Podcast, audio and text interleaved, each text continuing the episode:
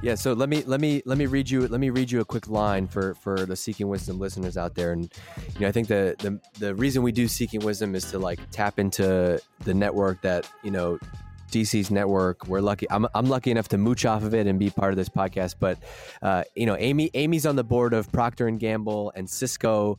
They have a combined market cap of 400 billion. That's billion with a B. DC. That's a B. Um, and today she's the CEO. She's the CEO and founder of Accompany. Uh, they're a relationship intelligent platform. They've got over $40 million in funding. And fun fact, she was an ex Google exec. She actually ran Google Analytics for seven years. And while she was doing that, she grew it from about 1% market share to over 70%. Uh, and I think everybody on this podcast is probably using Google Analytics in, in one form or another. So, Yay! Amy, it's, it's awesome. It's awesome to finally have you on. We've been trying to do this for a while. So, thank you so much for doing it. It's my pleasure. I'm so excited to get to talk to the two of you today. So I, I, I want to jump right into to a topic that's that's on both. I know DC, you know, thinks and talks a lot about this, and you were just mentioning before, which is like, which is hiring. Like everything is all about about people. So what what's on your mind with hiring right now? Well, I you know, we're at that stage where we're 40 people, and each person matters a tremendous amount, and we're kicking into that kind of hyper growth stage where we're going to have to do a lot of hiring this year. And one of the things that I'm trying to be super cognizant and deliberate about is the culture and how do we maintain the culture that um, and the tenets that are so important to us, right? And not dilute that while at the same time bringing on more diverse viewpoints and at the same time making sure the mix because you know when you add a new person to a team that's still 40 people you can feel their effect and when it's the right person it all it makes everything better right? But when it's the wrong person um, it can do weird things that you don't want it to do to a company this size. So i'm trying to be deliberate and cognizant about it and trying to pattern match on um, on different aspects that would cause the culture to to shift or change in different ways. Do you know what I mean? Totally. What? Uh, yeah, we feel it every day. And uh, what, mis- what mistakes? I'm curious to learn from your mistakes. What mistakes do you think you've made so far? Okay. Well, our number one. Long time ago. Obviously not right now. Well, uh, so our number one kind of value is no assholes, right? Apologies for the cursing, but no, I love it. It is no assholes and there there has been a time or two where we have accidentally hired one um, and it was early on the one i'm thinking of was early on and we had to fix the mistake quickly because it, it became pretty apparent pretty quickly in the collaboration that this person was a kind of a blocker to the natural yes. collaborative yeah. spirit that other people bring to the company right and within six weeks i had to let them go and i we were just this person was was talented from a kind of uh, functional perspective, right? And we we just needed that function and that talent on the team, and so we made a compromise. And I yeah, we learned from it for sure. We learned from it because it's tempting, right? There's too much work for the number of people. You really want to move fast. You've got clients or customers or users really wanting something and you want to get it out to market. And so there's this pressure to sometimes think, you know what, it'll be okay because there's enough people here and and we'll work around it and it'll be fine. And then you find out no, it actually kills, it lowers the productivity of all the people that were already there. So the net effect is net negative. Yeah, I think you hit on the the so gem right there, which is the it's hard for people to understand, but the um, addition is net negative, right? It's never positive, even if you talk yourself into it. Like you're, yes. it's like the person's actually taking down the entire team productivity. Yeah, and yeah, and to admit that you made a pretty big mistake, right? Because you got to let them go. You do it in a humane way, and you make sure you take care of the person. Because even though they weren't a good fit, that doesn't mean they're a bad person. And so you try to do it in a humane way, but you got to do it fast. Yeah, oh, it's crazy. Well, I salute you, Amy. For, I've, uh, oh, one, sorry. One. Thanks, TC. what one one thing I was thinking about as as you guys were talking about that is like you so you're you know a company right now you you have about 40 people but you're you're on the boards of these massive companies like are like uh, does hiring ever come up uh, you know in conversation with those companies and like oh, are, yeah. are, are, there every are there, every board meeting really yes because talent is i mean it's it's so critical to it's the lifeblood of any company right any company but especially a tech company I mean, Cisco cares massively about talent and recruiting and retention, massively. So it's an ongoing, like it's not, it's not like oh we're, we're at this early stage now. We're going to eventually graduate, and like we're not going to have to think about people. It just has evolved, and uh, you know over time, like DC, oh, it just changes. DC, you've, yeah. you, have seen this, like being a founder, right? Like you're, you're, there's five or 10 people at the company overnight. There's a hundred, there's a thousand. Like it seems to always be, it's, it, it's a thing that never, that it's never ending. it's just, as Amy says, it's never ending. Yeah. Yeah. It's the, it's, it's interesting though, because I've, I've seen in DC, please comment on this, right? But for your first five or 10, they are setting the culture and, they matter so immensely, just percentages wise, right? They represent a, a, huge portion of the company. And whoever you get in that first five or 10 imprints for the rest of the life of the company. I mean, you look at the first 20 employees at Google, a lot of them are still there. So Susan Wojcicki is still there, Salar, Salar Kamangar is still there, a bunch of them are still there. And they they really help determine the whole trajectory of the culture. Um, and then as as you grow into something Cisco or Google size, the company as a whole is more resilient to any particular new hire, right? But over time, it's so hard to shift it away from something you you didn't want to be an outgrowth of hires you made. And uh, when it's early, it's the effect is so much more evident, and the need for change is so much more evident. Yeah, I love that. I think you know, for me, it's just interesting. Culture is always. Uh, I'm always when people talk about culture, I'm always uh, I don't know. I'm kind of weirded out because I think culture is not something you write down. Culture is like the sum of the people that are there, and right, yes. especially those early people, disproportionate effect, and so uh, they leave their fingerprints, as you said, throughout the business. And have you guys taken a relook at um, Reed Hastings' old culture deck from uh, Netflix? Yeah. And it was I don't know. He wrote it what six years ago, eight years ago, a long time ago, right? Uh, a long time ago, eight to ten, I want to say. Yeah, a but, long time ago. But so much of it still holds true. And whenever th- there's that one line in there, and I'll paraphrase, but it's basically a strong enough culture should have almost you know enough grit to where it repels the wrong people as much as it attracts the right people for that company or for that environment. Because if it's all motherhood and apple pie and just all, or you know, just all good things, right? Then uh, that doesn't it doesn't actually repel the wrong people. Yeah, I think the, uh, the, the amazing thing about that deck is to me is that um, well, two things. I have two reactions when I read it. I love that part that you highlighted. One of them is like, oh man, how come I'm not as smart as Reed Hastings to be able to write something that lasts this long, right? For nine years, I just looked it up, and it's 2009. I'm like, I'm not that smart. Uh, and you know, and then uh, the amazing, the the second thing that's amazing to me is that um, that he and Patty McCord, who um, who worked with him there as chief people officer, are able to say things like you highlighted there, and still come up and still come across with empathy yes. and come across in a way that people appreciate what they're saying. And I'm like, I think if I said some of this stuff, people would just think that I'm an ass. I don't, I don't know. Teach me, Amy. I don't know how to say it properly. Well, I'm learning from them too. I'm with you. I don't. Yeah, I. That, and they, they did it in such a.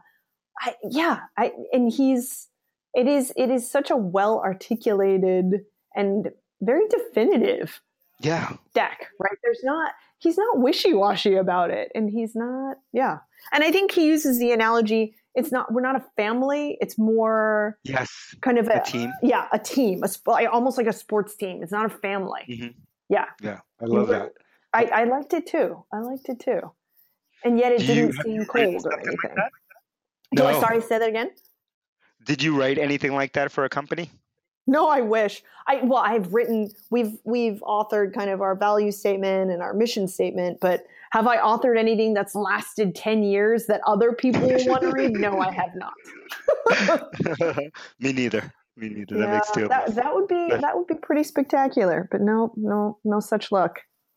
All right, we have goals now. All right, so so so, so I want to shift. Let, let, let's shift from talking about like the people side of it, I mean, DC, we have we have Amy on here. We have to dig into we have to dig into her life. Please. Like, oh no, it's not often we, we, talk to people at this level. So what what is what is like what's a what's a what's a day in your life, week in your life like right now? Like you you know building a company, um, sitting on a bunch of boards. Like what it like how do you how do you try to prioritize your time? Because obviously you're you're getting a million requests, you're getting pulled in a million different directions. Like what are your kind of like? Do you have any any I guess like first principles for yourself almost for how you're thinking about your time and your your days and your I weeks? do, and I I you know continuously want to try to be more deliberate about it. So one of the things my co-founder uh, Matthias Ruhl said when we started this company was one of my favorite things about starting something or being at an early stage company is you wake up Monday morning and you have no idea what you will have had to learn by Friday. And the thrilling thing is there is something every single week that you did not know how to do or did, you just didn't know about, right? You didn't know how to make the decision as of Monday that you have learned by Friday. And that is that is why I do this. That is a big part of it. I, I love that part of it. And so alongside that, whatever the learning, the big learning is for that week or whatever it is that I wake up not knowing on Monday, I want to check by Friday that, you know, we figured it out and we have a way to do it. Um, one of the things I try to do every morning, and I don't I don't actually get to it every morning, but eight or nine mornings out of 10, right? I will meditate, and that is massively helpful. So I, I don't know if you guys kind of look at Myers Briggs typing at all as a communication method or tool, but I'm ENTJ. We're obsessed with it. You're what? ENTJ? Yes, I'm ENTJ, which means okay. I'm. Okay, I was going to say D- DC's an INTJ, and if, if you were also an INTJ, I was gonna have to hang up and be done. You're not you're not allowed. The Earth the, the Earth the Earth does not let you. oh, the ENTJs are demanding. Impatient. You're just the ex, You're just the yes. extroverted version. I'm the no, noise. She's the commander. Louder. She's the commander. But yeah. I, I'm Wait, uh, DC, t- talk, t- tell her about, uh, t- talk about like we, we do actually use, we're, we're heavy on personality nice. uh, tests, and, and we, we just started to use um, something here at Drift. Yeah. Yeah, we use, uh, so I've been obsessed with them a long time. We use uh, Predictive Index, which is a little bit different. Um, so I've used Myers Briggs, I've used uh, DISC assessment, Strengths Finders, like every every single one of them I'm obsessed. But this is fascinating. So Amy is known as the commander ENTJ personality. AKA the pain in the ass. I love it. I wish I was the commander. We at, do you know what we, we, do, which I think is so funny? So you know the Star Wars um, Myers Briggs typing chart. So there's Chewbacca no, on there. There's Princess Leia, Darth Vader. Yeah, everybody. Okay, so everybody's on there. Mm. So when we, so if you want to, when you come in, you can take the MBTI test, right? And then you can mark down which one you are. And so we're trying to have personality and communication style diversity in the company too, right? Because one of the things that we want to do, so it's kind of like, oh, we don't have an Ewok. We need an Ewok, which is silly, but it's more emblematic of, hey, there's nobody who brings this point of view, right? There's there's no one who's um, ESFP on our team. I wonder what we're missing as a result and what we're what we're missing from our customer communication standpoint, et cetera, as a result of not having that person. Let's just be cognizant of the fact that we have a small hole there. But beyond that, we actually use it uh, for stress response purposes. So one of the things that we do kind of once a year is we sit down as sub teams and then we sit down in locations and everybody goes around the table and reminds everyone this is my MBA, MBTI type and my stress response looks like this. So some people say mm-hmm. my stress response looks like me withdrawing into myself and I would get up and go for a walk. And if if uh, I just stop talking to you and I, I stop, I, I just, you know, I draw into myself, it means I'm stressed. Other people will say if I start making really, really stupid jokes, like silly, stupid jokes in times of high stress, it's not because I'm disregarding the fact that some system is down. It's because that's how I cope with stress. I have to joke wow. or else I can't cope, right? And that was a massive learning for a bunch of us because there was a person on the team who, whenever systems went down, would get go into joke mode. And uh, some of us thought that was kind of a insensitive to other people mm-hmm. who are trying to handle the problem, but b just like a totally weird response to have to something so serious. And then when this person explained, this is my stress response. So I too am stressed. That's just, this is what it looks like. I think everybody went, oh, and a light bulb went off. So now when the person goes into this mode, we all know, ah, okay, they're stressed too, right? So don't, don't, don't, uh, don't get mad that they just made a joke about this. Just understand this is how they deal with it. Wow, you've just blown my mind. As really? someone who's obsessed about my, MBTI, oh, totally uh, of MBTI personality tests for a couple of reasons. One, I never thought about doing it from the stress response standpoint. That's amazing. Two, I never, I cannot believe I've never heard of the Star Wars Star MBTI Wars yeah. typing. Yeah. and now you've led me down a, a, an internet rabbit hole because now I have discovered the Grey's Anatomy MBTI tape, Disney princesses, uh, Game of Thrones, Lord of Rings, My Little Pony, uh, etc. Yes. But look, there's look a at, lot. Oh, I had no idea. But look at Amy, Dave. Amy is Princess Leia. Princess Leia. and you know who I am? I got it. Pal- Pal- who are you? Palpatine. Yeah, Emperor Palpatine. Sorry, man. Yeah. You're totally oh, Emperor Palpatine. we have a dark so cold. Oh, oh, oh, my god, so Amy, how would you how would you how would you rate the accuracy? How would you rate the accuracy of this? Okay, so I I use it as a. You mean the Star Wars portion, or you mean? Yeah, just, uh, I'm just trying to gauge. I'm trying to gauge DC on this. On this. It's good here. for it's good for laughs, and then for people who have never yeah. used MBTI, yeah. it makes it more accessible, yeah. right? And it, oh. it, it just makes it less serious. You know it's kind of funny. I, will do you. I'll do you. Dave, what's I'll, your type? Uh, ESTJ, which is Darth Vader. You're totally Darth Vader. this is awesome. You know what the best part See, about let's this call is? him. Let's uh, call him Vader. The, what's the best part? Go ahead. Uh, and you know what? Elias, my co-founder, uh, he is. Uh, well, he gets to be Han Solo. For a second, I thought he was Wicket, oh. an Ewok, but I was wrong. He he's Han Solo. That's too cool. Don't yeah, tell him that. that. It'll you, go too If you know him, that is the. That's totally. My husband that's is awesome. Chewie. Elias is Han Solo. That's the perfect fit, actually. Ah, I can't believe I'm Lord Palpatine. I'm devastated. Sorry, man. I know, I know, I know, but it's okay. You can be a you can be a Palpatine for good. Awesome. I, I can, I'll, I'll, put it. That's true. Oh wow! Now I've discovered the Star Let's Trek do this. version I'll, too. I'll put a yes. I'll put a I'll put a link to this in the in the show notes and tweet at tweet at DC and Amy. What's your what's your Twitter? Oh, uh, at underscore Amy Chang. All right, tweet tweet at tweet at the two of them and with your with your personality type. Elias is actually sitting across from me right now. Uh, he, he well he'll know, he'll know later. We'll we'll tell him. Nice. Um. Wait, on Star Trek, yeah, are you Captain Picard? I thought I was be Captain Picard. That's what I was hoping. I'm not. I'm one of these. I forgot her name. She is basically a cyborg. That's not good. Oh, so, I'm INTJ. Are we we got we got that's we got, not as appealing. We got Amy for like we got we have like ten more minutes of Amy. So so let's do a let's do a let's do a lightning round. D, I I have okay, some sorry. stuff up my sleeve, but DC, you got anything? I'm just blown. Away, I'm blown away by this. But um, so now that yeah. you're at, wait, can I say one more thing? Yeah. For the last question, though, because I I think this is one that so every CEO or every every founder and every exec struggles with this when you, especially, um, I, I, think when you're actually like you care about other people, right? There's a layer of guilt for all the stuff you have to say no to, and a layer of, oh, I feel badly not being able to do that for that person. And someone said something to me last year which has stuck. And she she basically said, you know, guilt is far better than resentment. Mm. So you, you know, saying no to things and just taking it head on and, and feeling badly for a little bit while you have to just be real with people and say no i'm sorry i can't do that and just saying no it's better than than feeling this resentment having said yes and then sitting there doing something for an hour that you really feel like you shouldn't be doing Ooh, I, so I love that. I kind of took that in and I liked it. I really liked it. I was like, yeah, that's true. That is true. Because resentment will eat you up. But guilt is just something you, okay, you feel it and it's like a wave passes over you and then you have to move on right? Amy i'm full of resentment. I need to get rid of it. I'm going to say no to everything. I'm i don't. I don't.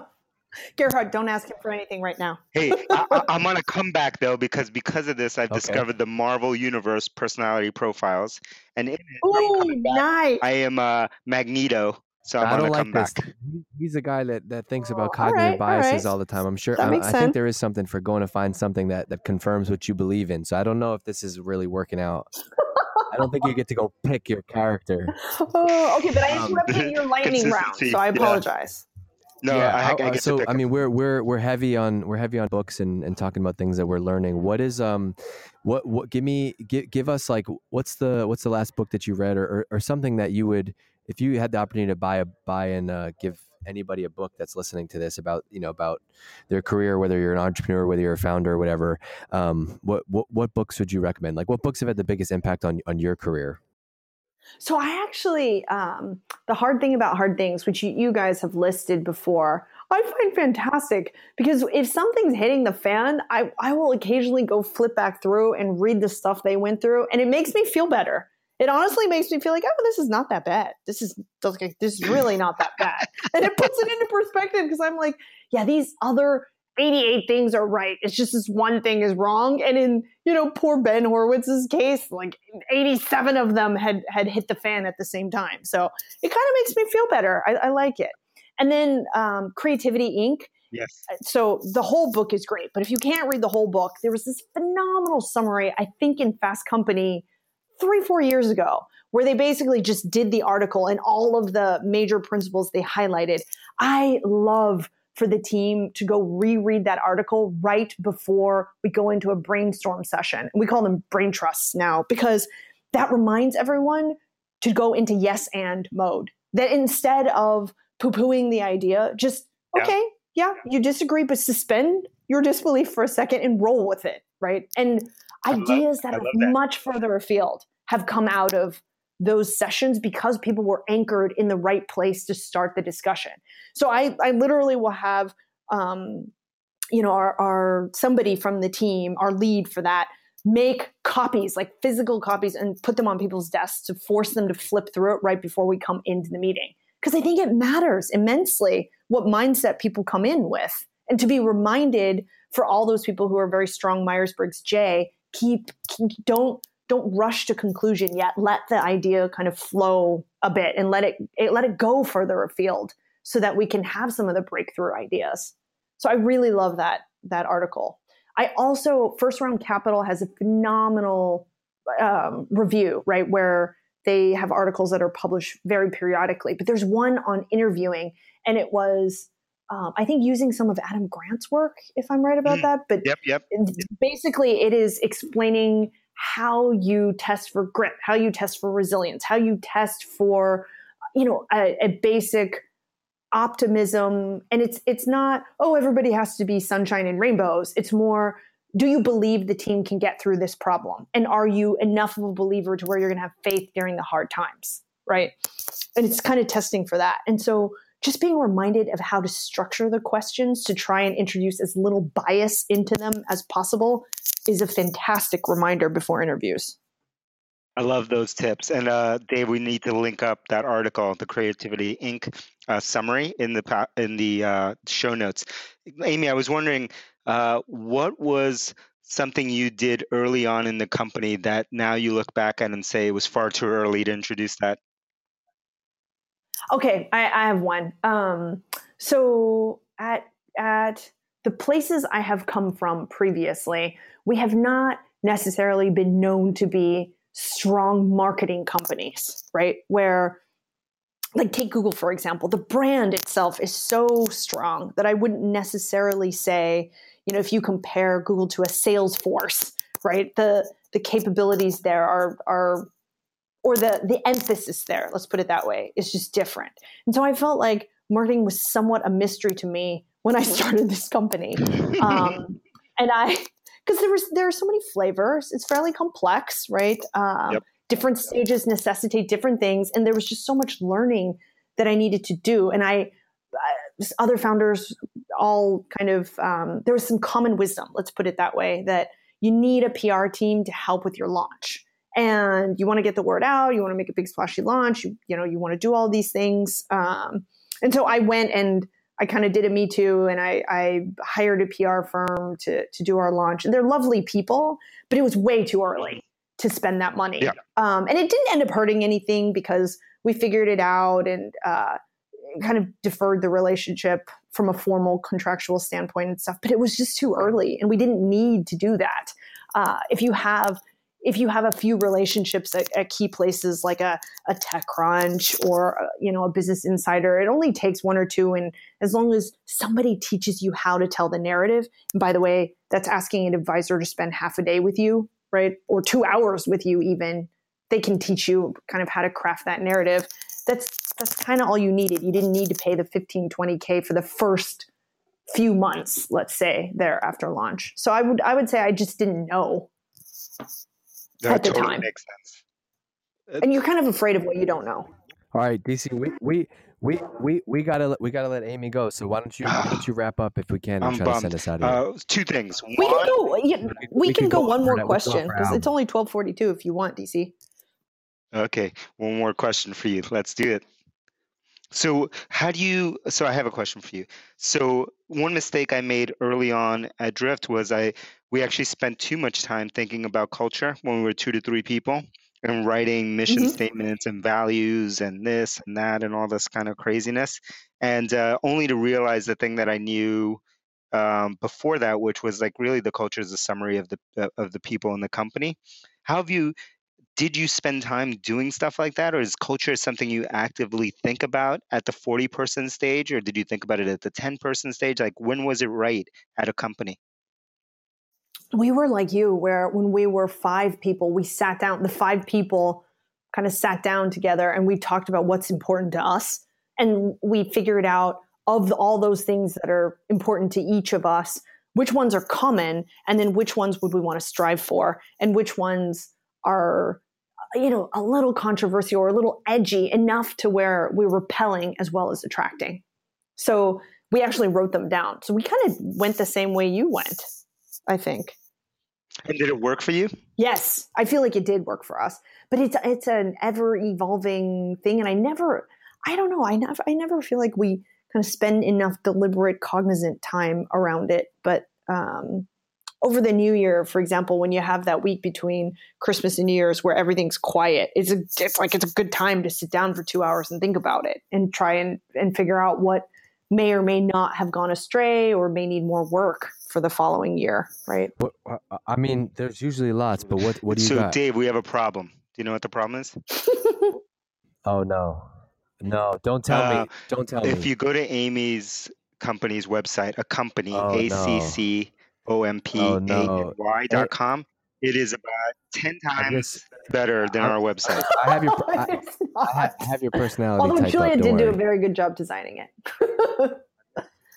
DG, man. DG, you got to get to work, man. This isn't good. Eh? Look at this, man. Look at this clear copy. Largest, largest database of senior decision okay. makers in the world. Look at this. Look at these quotes. Look at this.